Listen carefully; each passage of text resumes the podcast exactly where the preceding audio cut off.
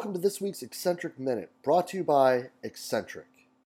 Our first exercise here in the Exxentric Minute is the K box squat. This is the granddaddy of all of them, guys.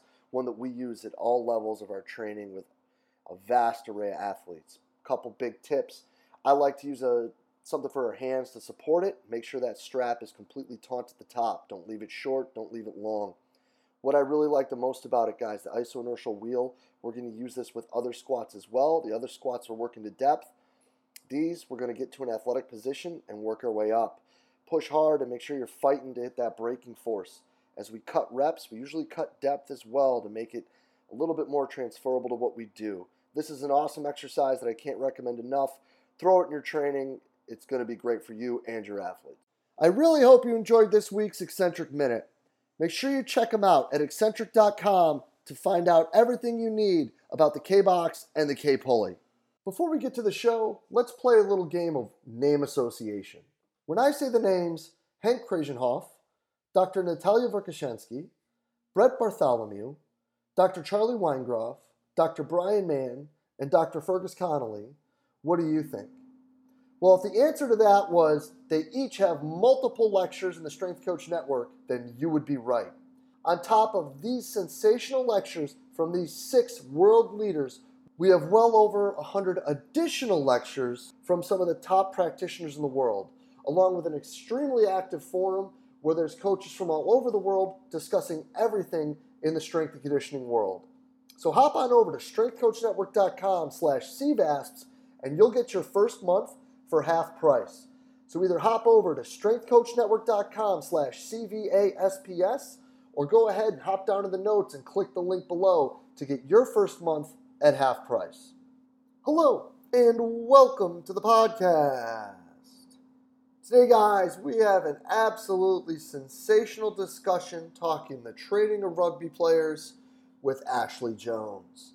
After a quick little intro, Ashley dives right into his work with the Samoan national team and some really interesting lessons that he took from working with that group, including how to handle athletes from a distance and working with coaches from all around the world to make sure that your athletes are best developed and best prepared for competition. And then this leads him right into the, the discussion of you know, his role as a coach and the role of his university studies as a teacher and how that impacted him and his methods of teaching and educating and building relationships with the players that he gets to work with. You know, and then we finish off discussing some lessons he's learned along the way and, and things that have been successful that he's seen at his multiple stops and how they have worked together to keep continuing to mold and build how his philosophy and, and his interaction with athletes has developed. This is really an awesome talk, guys. I hope you enjoyed as much as I did. Let's get right to it. Ashley, thank you so much for spending the time with us today. It's great, Jay. It's a real pleasure to be here finally on your show. I mean, uh, something that I've looked forward to for a long time, and um, very glad that uh, Fergus Connolly was able to introduce us. Yeah, man. It, it, Fergus, it seems like everybody is at least at most like three steps away from Fergus. So it's really great that he could hook us up. But before we get too far into it, for the the three quarters of a coach in this planet right now that doesn't know who Ashley Jones is, let's give him the quick little spark notes or for us cliff notes version of you know who you are and how you got there. Okay, it's probably more like uh, nine tenths, but uh, um, i am um, Australian by birth, and I currently live in Christchurch, New Zealand, where I've had the uh, pleasure of uh, living since 2003. Uh, primarily worked in rugby, uh, both union and rugby league, over the last uh, 25 years, and uh, at professional level, and worked across different countries with different teams and different programs. But my last posting was with the Samoan national team last year, 2018 which I finished up in uh, December, and now I'm one of those um, those strength and conditioning coaches that are now currently looking for my next uh, gig somewhere around the world, hopefully with rugby. But um, who knows what's coming up? As an older coach, uh, it gets a wee bit harder, but um, hopefully there's still a, a few more years left in me yet. The Samoan team must have been fun because Samoans have a reputation So let's talk about that because you had a little tenure with some other groups before that. Let's talk about, let's start with the Samoans and work our way back. Okay. Those are some um, big boys.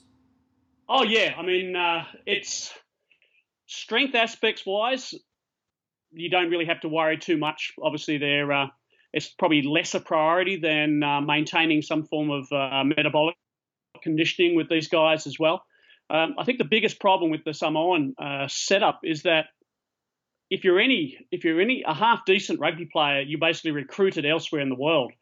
So you're playing your um, your games in France or the United Kingdom or Australia or New Zealand. So um, the actual number of uh, players that you have living on island in their senior representative uh, 15s team is, is, quite low.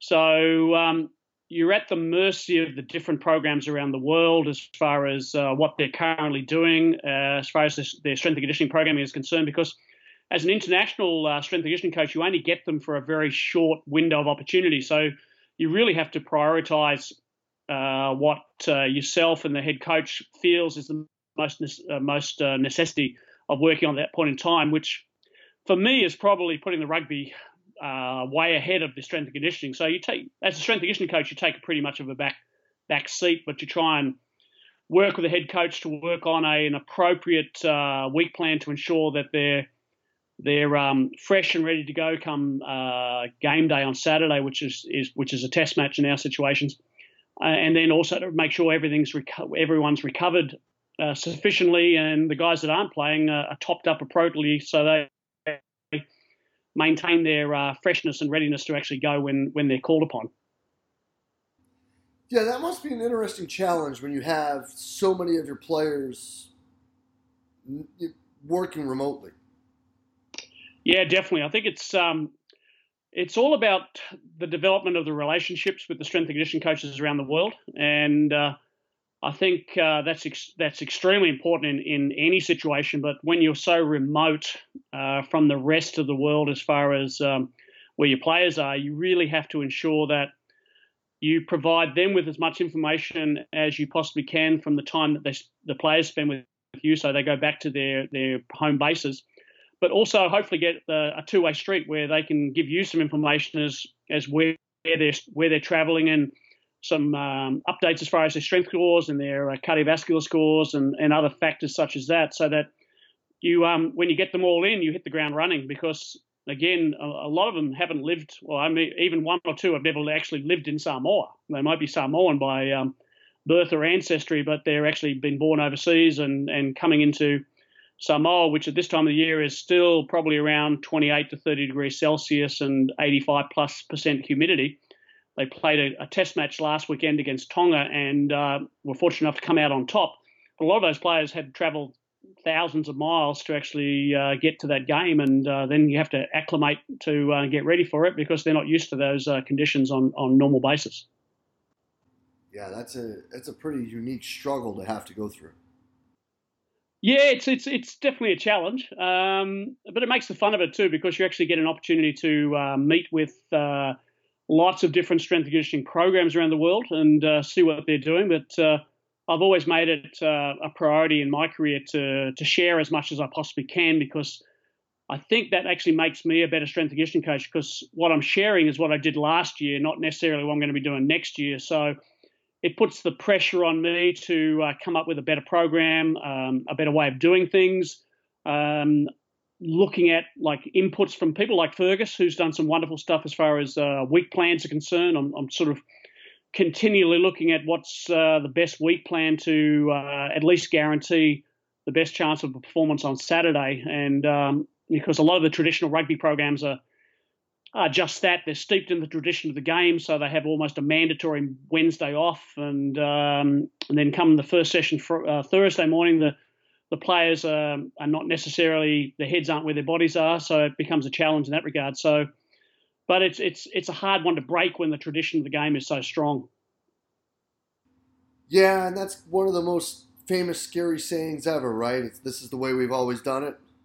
Yep, yep. As soon as I hear a coach say that, I, am starting to think uh, possibly my tenure in this gig is not very long at all. Yeah, that is a scary statement. So then, looking back on that, and and that time in Samoa, what was one of the big takeaways that you took with dealing with such a unique type of athlete? I think it just reinforced. Um, I'm a high school phys ed teacher by by profession. Um, it's been a long time since I've taught in the classroom, but uh, I think it just reinforces the fact that um, everyone learns differently, and athletes are no different than students in that the fact that um, some people learn, or athletes primarily learn kinesthetically or by movement, whereas uh, some players might actually get a lot more from uh, reading something. They might get a little bit more from uh, listening to you, and they might get a lot more from actually viewing um, a video of something. But unless you actually can give the information to the playing group in as many different modalities as possible, you're going to lose a couple of those players along the way, and they won't be uh, they'll be a little bit further behind than they should be. So I think the, the big takeaway for working with uh, Samoa last year was it just reinforced the fact that your coaching slash teaching style has to be multivariate and can't be just one format. Otherwise, you actually lose a percentage of the group that you're actually working with. And to, and to reinforce the fact that you're actually you're coaching the individual as part of the team. You're not actually coaching the team, but you're actually trying to get each individual uh, physically uh, prepared to in order for them to be able to express themselves when it comes to game day on Saturday. So let's keep running down that teaching rabbit hole because I think the whole motor learning thing has become really kind of hot and sexy of late. What are some strategies that you had some success with when it came to multiple themes, can we call it, of educating these men? Oh, I think so. I think I, I love. Um, let me see, Loren Seagrave's coach, uh, quote um, that we educate people, that we train animals. So, and I think that coaching is just an extension of teaching. So, you look at probably it's probably changing a wee bit, and I think that's the biggest um, factor we have to consider as uh, strength and conditioning coaches moving into the 2020s. Is there there seems to be less people taking in coaching that had a teaching background. So, uh, and the courses that people are actually undergoing now, they don't seem to have any elements of pedagogy or, or teaching related strategies within those courses. They come to be more pure sports science courses, which is taking away the human element associated with the actual coaching process. So I think when we look at um, strategies, obviously the use of video is is a huge one, particularly in the weight room, and particularly when uh, looking at uh, sprint mechanics and, and, factors like that, and the ability uh, to actually replay uh, to a player instantaneously after they've finished a set or or a, or a movement drill, to actually show them what they're actually doing, which is sometimes different to what they actually feel they're doing in the first place, because they they basically haven't got that that uh, self awareness. Some individuals that um, they actually are, are, telling you they're doing it correctly, but when you actually show them on a video, they actually realize that oh no, they've they're uh, kicking their hip out or whatever they're actually doing, performing the movement, and they're not actually um, addressing the the true the pure movement. So we can easily put some strategies in place and saying. Uh, well, why don't we do a couple of sets of squats with a band around your knees, and you've got some proprioceptive acti- activation there as far as keeping the knees, uh, the hips pushed out, the feet pushed out, so they're actually getting a, a proper situation. Um, also, looking at uh, reinforcing, not too many of the players were actually read write sort of guys. So um, we can actually put uh, plans together, but they often require those plans to actually talk through as well. So ensuring that we have uh, a good five minute situation before every uh, session that we can actually talk through what we're going to be doing and then having the video to reinforce it. And then obviously the practice takes care of itself as well because we're actually rolling through the actual uh, exercises or whatever aspect of training we're actually doing at that point in time. I love that because the simple talk through show practice really ticks a lot of boxes when it comes to the teaching realm. Yeah, I think so. I think if if you miss any of them out, then you're you're doing uh, the athlete a disservice, and and in the process doing yourself a disservice because you're not actually you're not actually covering all the bases as far as the uh, the learning side of things. And Obviously, we have our own specific teaching styles, and I think uh, that's obviously developed over the years and and various experience that you have, and the different cultures you work in and um, and how you were educated yourself, we tend to sort of revert back to that sort of uh, default mechanism. But you need to sort of expand your horizons, if you like, as far as uh, your teaching styles are concerned, so that we we basically cover all the elements and not uh, miss one person out. Because that one person might be a key element within your team, and if he's not getting the message, then come game day, he's uh, disconnected from the rest of the group. Yeah, I love that. So then let's just stay within the game then. Because you've had a bunch of different stops. And you talked about how the Samoan guys were a little bit different.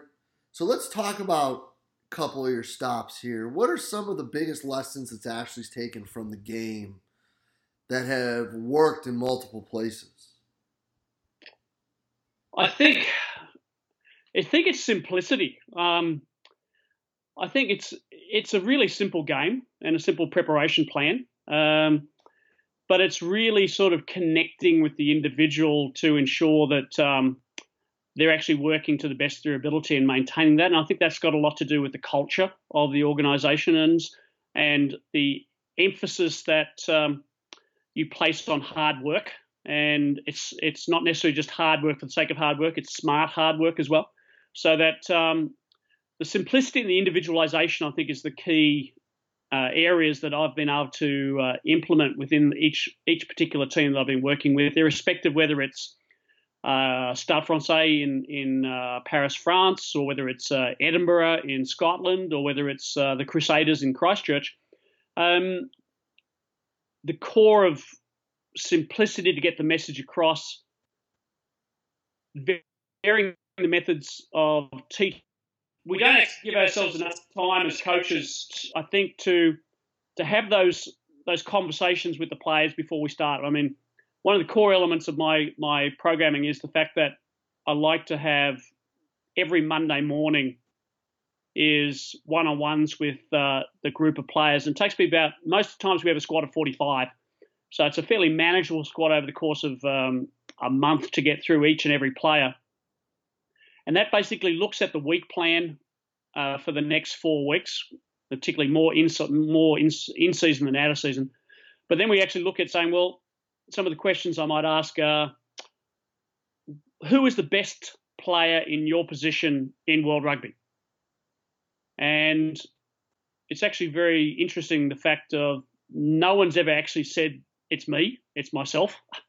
Uh, there's always someone better in the world of rugby than they consider they are. Some of the even some of the guys that I consider to be the uh, the elite of the game don't consider themselves to be the complete package. So then we say, well, what do we need to do in the next uh, four weeks to work on those key areas and what makes that player so good? It might be acceleration, it might be first step quickness, it could be uh, top end speed, it could be agility, it could be uh, more power, more strength, whatever. So then we actually map out the week plan. So that becomes the uh, the individualization plan within the team environment, which I think tends to be the holy grail as far as sports programming is concerned. Um, and that's that's trying to get that individual program across within a squad of 45 or or even bigger, which is uh, obviously the key when you're looking at say American football squads. When you look at the numbers and saying they're in the 70s and 80s, I believe. So um, that must be a pretty tough tough situation to be in. Yeah, but I think that one common thing and one common theme that you hear from people who have been in games for a while is the idea of the athlete being the PhD of the sport and that their input is more valuable than just about any device you could hook to a bar or a human. Oh, exactly. I mean, as an older coach, I think um, I think it's a it's an evolutionary process that you go through. I mean, when I first started, I was probably 95% textbook and 5% uh, asking asking the players, and now it's probably 95% asking the players and 5% textbooks.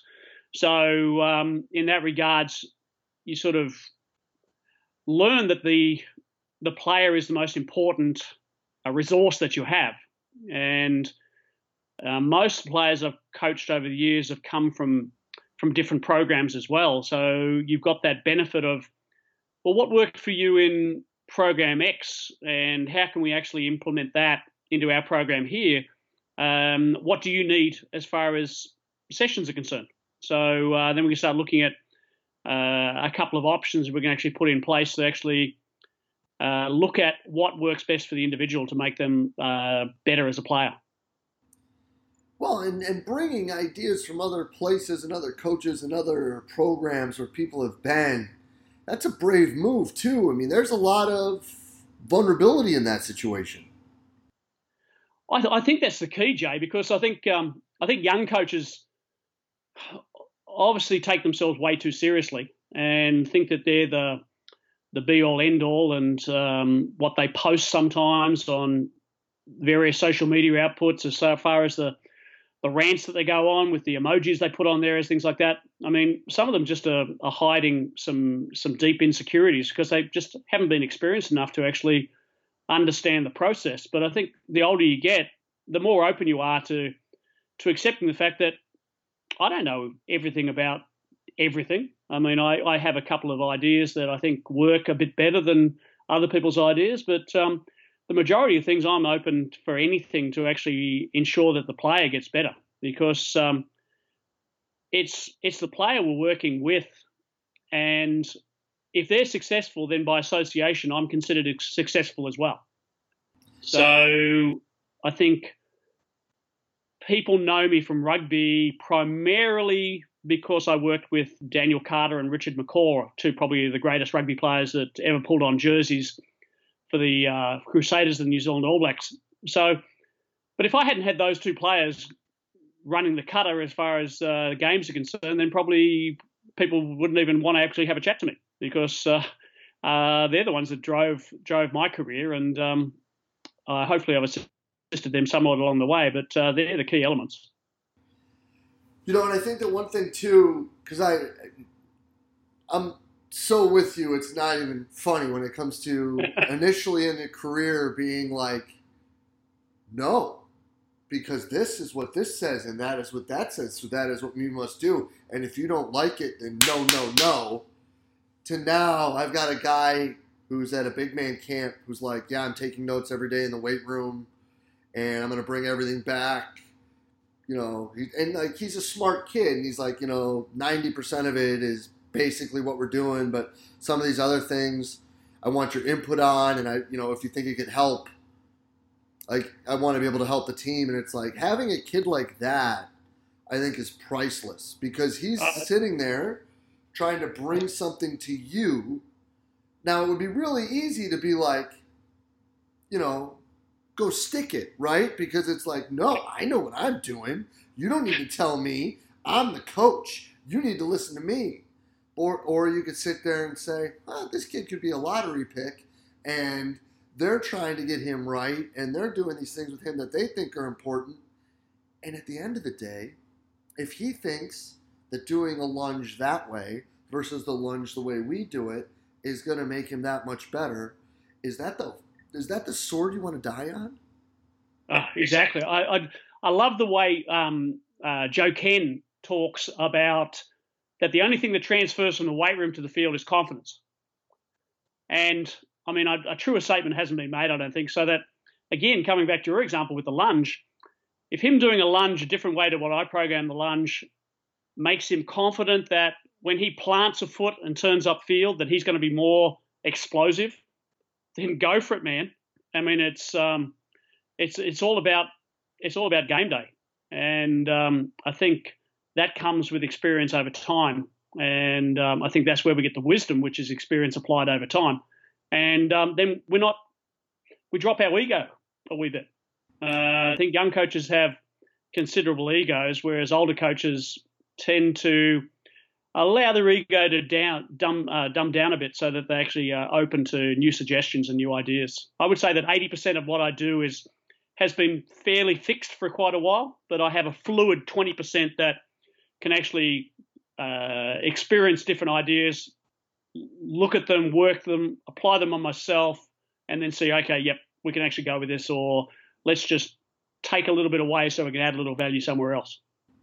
Yeah, and I think that the other thing that people make the mistake of in those situations is they look at it as like weakness, where you know you're yeah. just letting them run and do whatever they want, and it's like I think that you would probably test to this too. Like the things that are important, they never say they shouldn't do. Some people say that things like either squatting or pulling or whatever hurt, mm-hmm.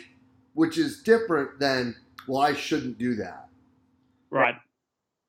Yeah, hundred percent. I mean, obviously there's some some basic movements, but how you do those basic movements is is the art that uh, we develop over time. Um, particularly with the advent of, say, specialty bars, that we can actually get certain people to actually do things they might not have been able to do with a traditional straight bar. So all those variants that we can actually put in place, and that's what, what I tend to do as soon as I arrive in a new program, is to to look at the weight room and see these are our major categories as far as uh, exercise selection is concerned. What movements do we have that we can actually fill in this category?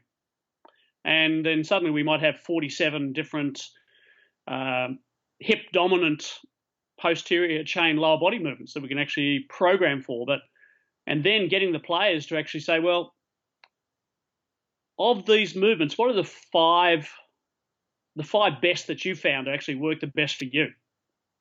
And they could be fairly standard. There could be variations on a theme, but then they're the go-tos over a rotating cycle of say two to four weeks as far as utilization of those movements are concerned that the players start selecting more of the exercises for themselves that, that they know work best for them rather than me saying right you will do a back squat with a straight bar and then because i mean a, a, a friend of mine tony brown who was a, an all black in the past and is now coaching he said that after his first year in professional rugby he was never even uh, close to 100%. His 80% fitness was his new 100%. So nearly every player is going to experience that. So we need to modify the exercises. So some people can't actually get their shoulders in a position to back squat anymore because they've been so bashed around. So the safety bar or the or the uh, cambered bar is going to be an ideal position to use. No, I love that. You know, what I would be interested to, to ask you though it's because we, we kind of do that similarly, but we show the mm-hmm. guys the battery and are like, if you can do this and load it, you can go to the next one. Or you can continue to load this until like, you know, like a goblet squat. Eventually we either run out of dumbbells or like I can't put on any more weight, so you can't hold me and the dumbbell. We got to find something else. Um, so then it'd be a front squat and then a back squat and then working that way. But none of the guys say that they shouldn't squat and we get to pulling, none of the guys say that they shouldn't try to pull. Mm-hmm. And that's what you guys found too. Oh, exactly. I mean, I think that, that's across the board because I think the idea of having a progression and a regression as far as um, exercises for specific areas is, is a key element. Because sometimes coming out of a game, people they may have used that exercise last week, and I think that's the adaptability of the program is that um, as a strength and conditioning coach, if the athlete asks, says to you, said, "Oh, coach, I can't do this," if you can't immediately say, "Well, okay, let's do this," then they've lost a, a little bit of the trust that you had they had with you. So, and I think the compliance factor is all around trust based. So we talk about, I know Brett Bartholomew talks a lot about buy-in, and the simplicity of buy-in is having trust. So that if you can't immediately say to that athlete, okay, you can't front squat this today because your your wrists are uh, banged up. Okay, let's go straight away and do a safety safety bar squat instead. And having the ability to progress or regress across a continuum of exercise selection is the key to long-term programming and maintaining trust and compliance of the athletes in your program and in the success of your program because they'll still be able to squat or pull or whatever. Oh yeah, and even kind of twisting the words a little bit, so it's like instead of "Hey, let's go," it's "Well, what do you think about?" All of a sudden, it's like, "Well, you, they know they're going to do that. Like they mm-hmm. came mm-hmm. in, like these guys." Like eh, some of them try to play like the dumb as a box, but really they're all sly as a fox. Let's be honest. Oh yeah, mm-hmm. yeah and they're sitting there, and you're like, well, okay, you can't get back here, or you can't get right here, so let's put your hands there. What do you think about putting them there today and grabbing that? Go, oh yeah, that's a great idea. It's like, yeah, they, it, and then they love that. Exactly. I think I've not come across too many players over the course of my career that that don't want to do anything. They all they all want to get better. I mean, obviously, some guys that some of the older players may sort of try and duck and dive as far as heavy strength programs are concerned, but sometimes they don't probably need to. I mean, I mean, I actually read something about Tom Brady the other day and his band programs and things like that, which, again, it's it's not my cup of tea, but it's Tom Brady for God's sake. If it works for him, do the job and get in the field and guide that team around the park. So uh, um, he's telling me I can't squat. That's fine. Let's we let's see what you do, and then basically we need you on the pitch. So let's go with that. Yeah, hundred percent. Changing the sentence structure from "you can't" to "let's talk about what you can do" mm-hmm. is worth yep. its weight in gold. Oh, can do rather than can't um, is is the gold as far as that's concerned, and because obviously we we all want to get our players to the end end of the week um, refreshed and ready to go, and um, whatever means it takes within our battery of exercise selection and, and programming is is what's required. No, I love it. I love it, and I think that that's a great spot for us to get out on. But before I let you go here, Ash where can people keep up with you? Where can they see more and where can they learn more about what you're doing? Um, I've been very fortunate that I've been able to write a uh, monthly column for EliteFTS.com, and um, I just had one published the other day with Elite FTS about the physical characteristics that make up great rugby players. Um, I think a lot of information can be applied outside rugby, and particularly into American football and uh, any contact sports like uh, ice hockey and, and things like that. Um, but they can actually contact me directly if they want to um, send something to me or ask a question on my email, which is just uh, Ashley, A S H L E Y, at ashleyjonesstrengthcoach.com. And um, I don't have much of a social media presence. I, I, tend to to basically just use that writing as my platform and um, then use email as much as possible. But I do promise that anyone contacts me um, if it's a quick, easy one, they'll get a reply within 24 hours, but um, it could take a couple more days after that. But uh, uh, it's always an honour to be able to uh, chat to people and to uh, provide them with a, a, different perspective on something that they may be considering as a problem for them at the present point in time. Yes. Well, Ashley, thank you so much for what you're doing to continue to make coaches better. Thank you for doing all you've done, man. I truly appreciate it, and thank you for your time. It's uh, it's awesome, man. Thank you. Thanks very much, Joe. It's been a great pleasure having a chat. And uh, as we said before we came on air, it's like two mates just sitting down for a beer and uh, having a conversation. So I've enjoyed it very much. Thank you. Yeah, man. Well, I appreciate your time. People are going to love this, man. Thank you so much. Cheers, Jay. Thank you very much. Yeah. And a huge thanks to Ashley Jones for spending the time with us today. Guys, just open, honest, candid sharing from a man who's been in the game for quite some time, who's had some exceptional success being able to coach two of the best players ever to strap on cleats and play rugby. It's Ashley, I can't thank you enough for spending the time with us today and being so open, honest, and candid with us. And guys, make sure you're checking out his monthly column on Elite FTS. Ashley's putting out some great stuff through Dave's website. And again, if you want, you have any questions or want to reach out to him, it's Ashley at ashleyjones.com. Ashley, I can't thank you enough for all that you're doing to share and push the profession forward, man. Keep up the great work. It's truly appreciated. And as always, guys, if you did enjoy the talk, please share it through the social media outlet of your choice Facebook, Twitter, Instagram, whatever it may be. As always, we are just trying to get the best information out there to all the great coaches that we can. And as always, guys, thank you for everything that you do for us here at Central Virginia Sport Performance. We will be back next week with another awesome guest. We will see you then.